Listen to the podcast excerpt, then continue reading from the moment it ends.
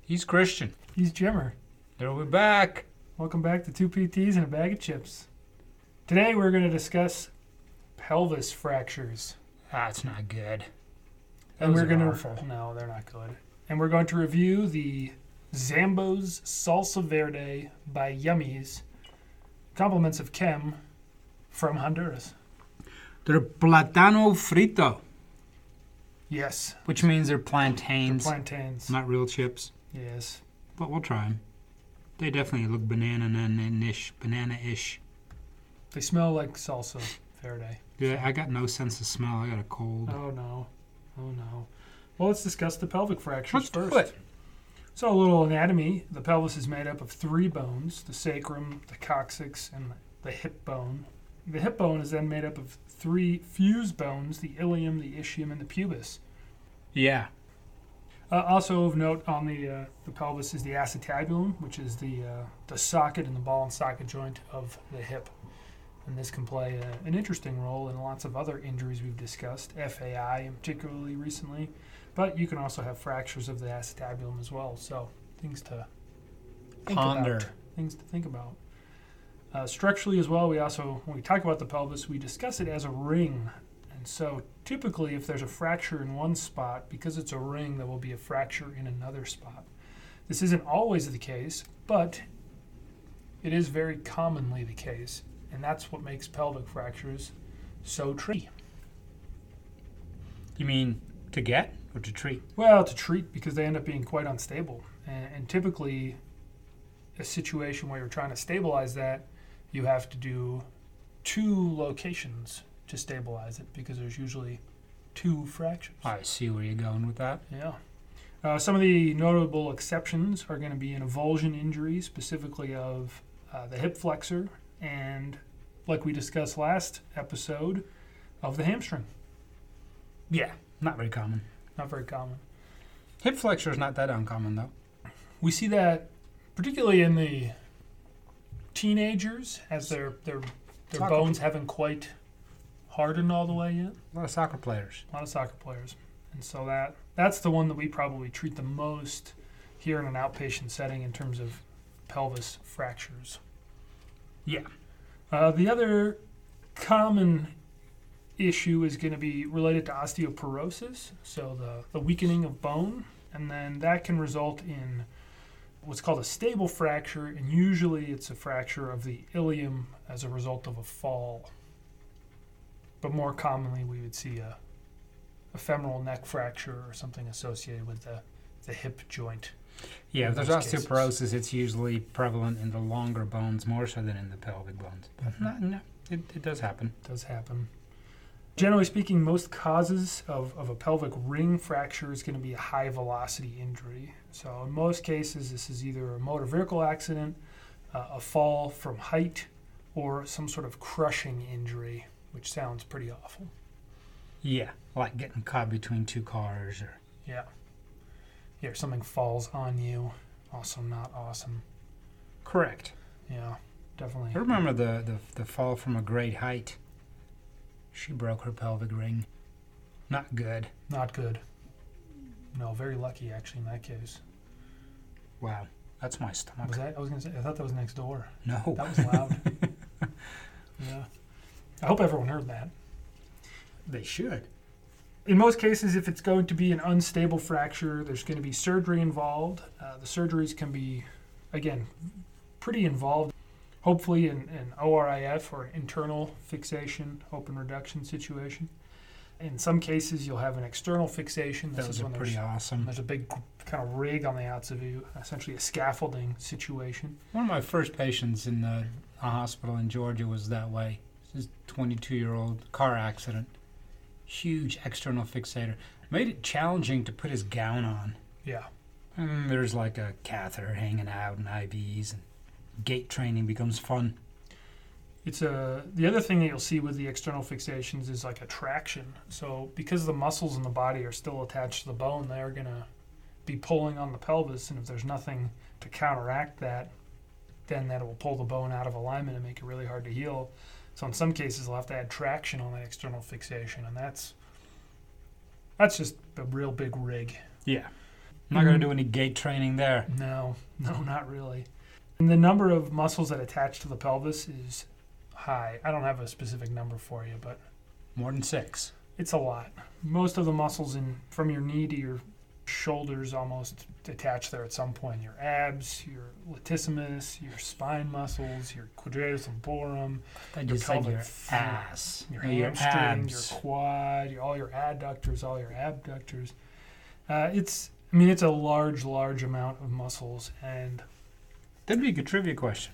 yeah, not the one for No, this no, no, week. no, no, no, no, no. Yeah. I was just that was just uh, Just on another day. rhetorical. Yeah. If anyone out there knows, feel free to let us let us know. I mean, I'm sure we could look it up, but Nah. the fractures are going to heal, you know, six to eight weeks if they're a relatively stable fracture. If it's an unstable fracture and there's a lot more fixation and rigging going on, those are going to take a bit longer, 10 weeks or more. But the biggest indicator of healing is how much additional injury was suffered. If you have a pelvic ring fracture and there was a motor vehicle accident or a fall from height or a crush, a lot of times some of the internal organs can have many issues, and those are going to be uh, much more life threatening issues, and those have to be taken care of uh, well before we start worrying about walking again and that sort of stuff. So the timeline on those is highly variable. So I'm not going to give you a number today. That's probably smart. Yep. Snowing. It is known. In most cases, when we see pelvic ring fractures, we'll see them after the healing period. So, generally speaking, eight eight plus weeks after the injury. So, in a lot of cases, it's really learning to use the muscles that attach to the pelvis again. And as mentioned before, that's a lot of muscles. So, there's usually a lot of recovery in individuals that are dealing with a pelvic ring fracture from a PT standpoint. In a lot of cases, uh, like pelvic floor PT becomes an issue. So there can be some problems with its bowel and bladder function, or just in general, uh, just struggling to activate the muscles of the pelvic floor. And in those cases, we definitely recommend going to see a pelvic floor specialist. They have a lot more knowledge in this particular area, and they also just have a lot more tools and experience and, and ways to, to help you learn how to reuse those areas again. Yeah. Wouldn't want to venture there. Uh, with avulsion fractures, it's predominantly a little bit of a rest period, followed by, generally speaking, in those cases, you're going to have uh, like a quad dominance situation again, uh, or like an overuse hamstring kind of thing. And so then it's all about working on balance, strengthen the other muscles of the pelvis, particularly the glutes and the glute med, uh, working on definitely hip abduction strength, and then generally working on loading and uh, movement patterning in those cases. Yeah. I got nothing to add. That's that's very complete. You did a fantastic job again. Alrighty, trivia time. Thorough. So last week's trivia question: Who is the only bachelor president of the United States? I got that wrong. We got zero zero answers, no Whoa, guesses. It's kind of a hard question. It's a hard question, but not even any guesses. No, it's Christmas time. Yeah, People are busy. They're traveling. they are. They're unpacking. Presents. They're playing with said presidents. Yeah. So it was James Buchanan. He was president from 1857 to 1861. Famous Buchanan family. I think Pat Buchanan was related to him. Or maybe well, I, I don't know if we don't know that. But his niece was the first lady, Harriet Lane. Yes. Oh, that's right. We asked about that. Yeah. Yeah. So Who knew? I think that's interesting. The first niece. First niece, also called the first lady. That would make sense if she was a niece.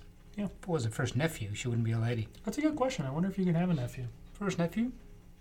Well, hopefully we're going to find out how that's going to work Yeah, who knows? without talking politics. This week's question Which African nation has the most pyramids?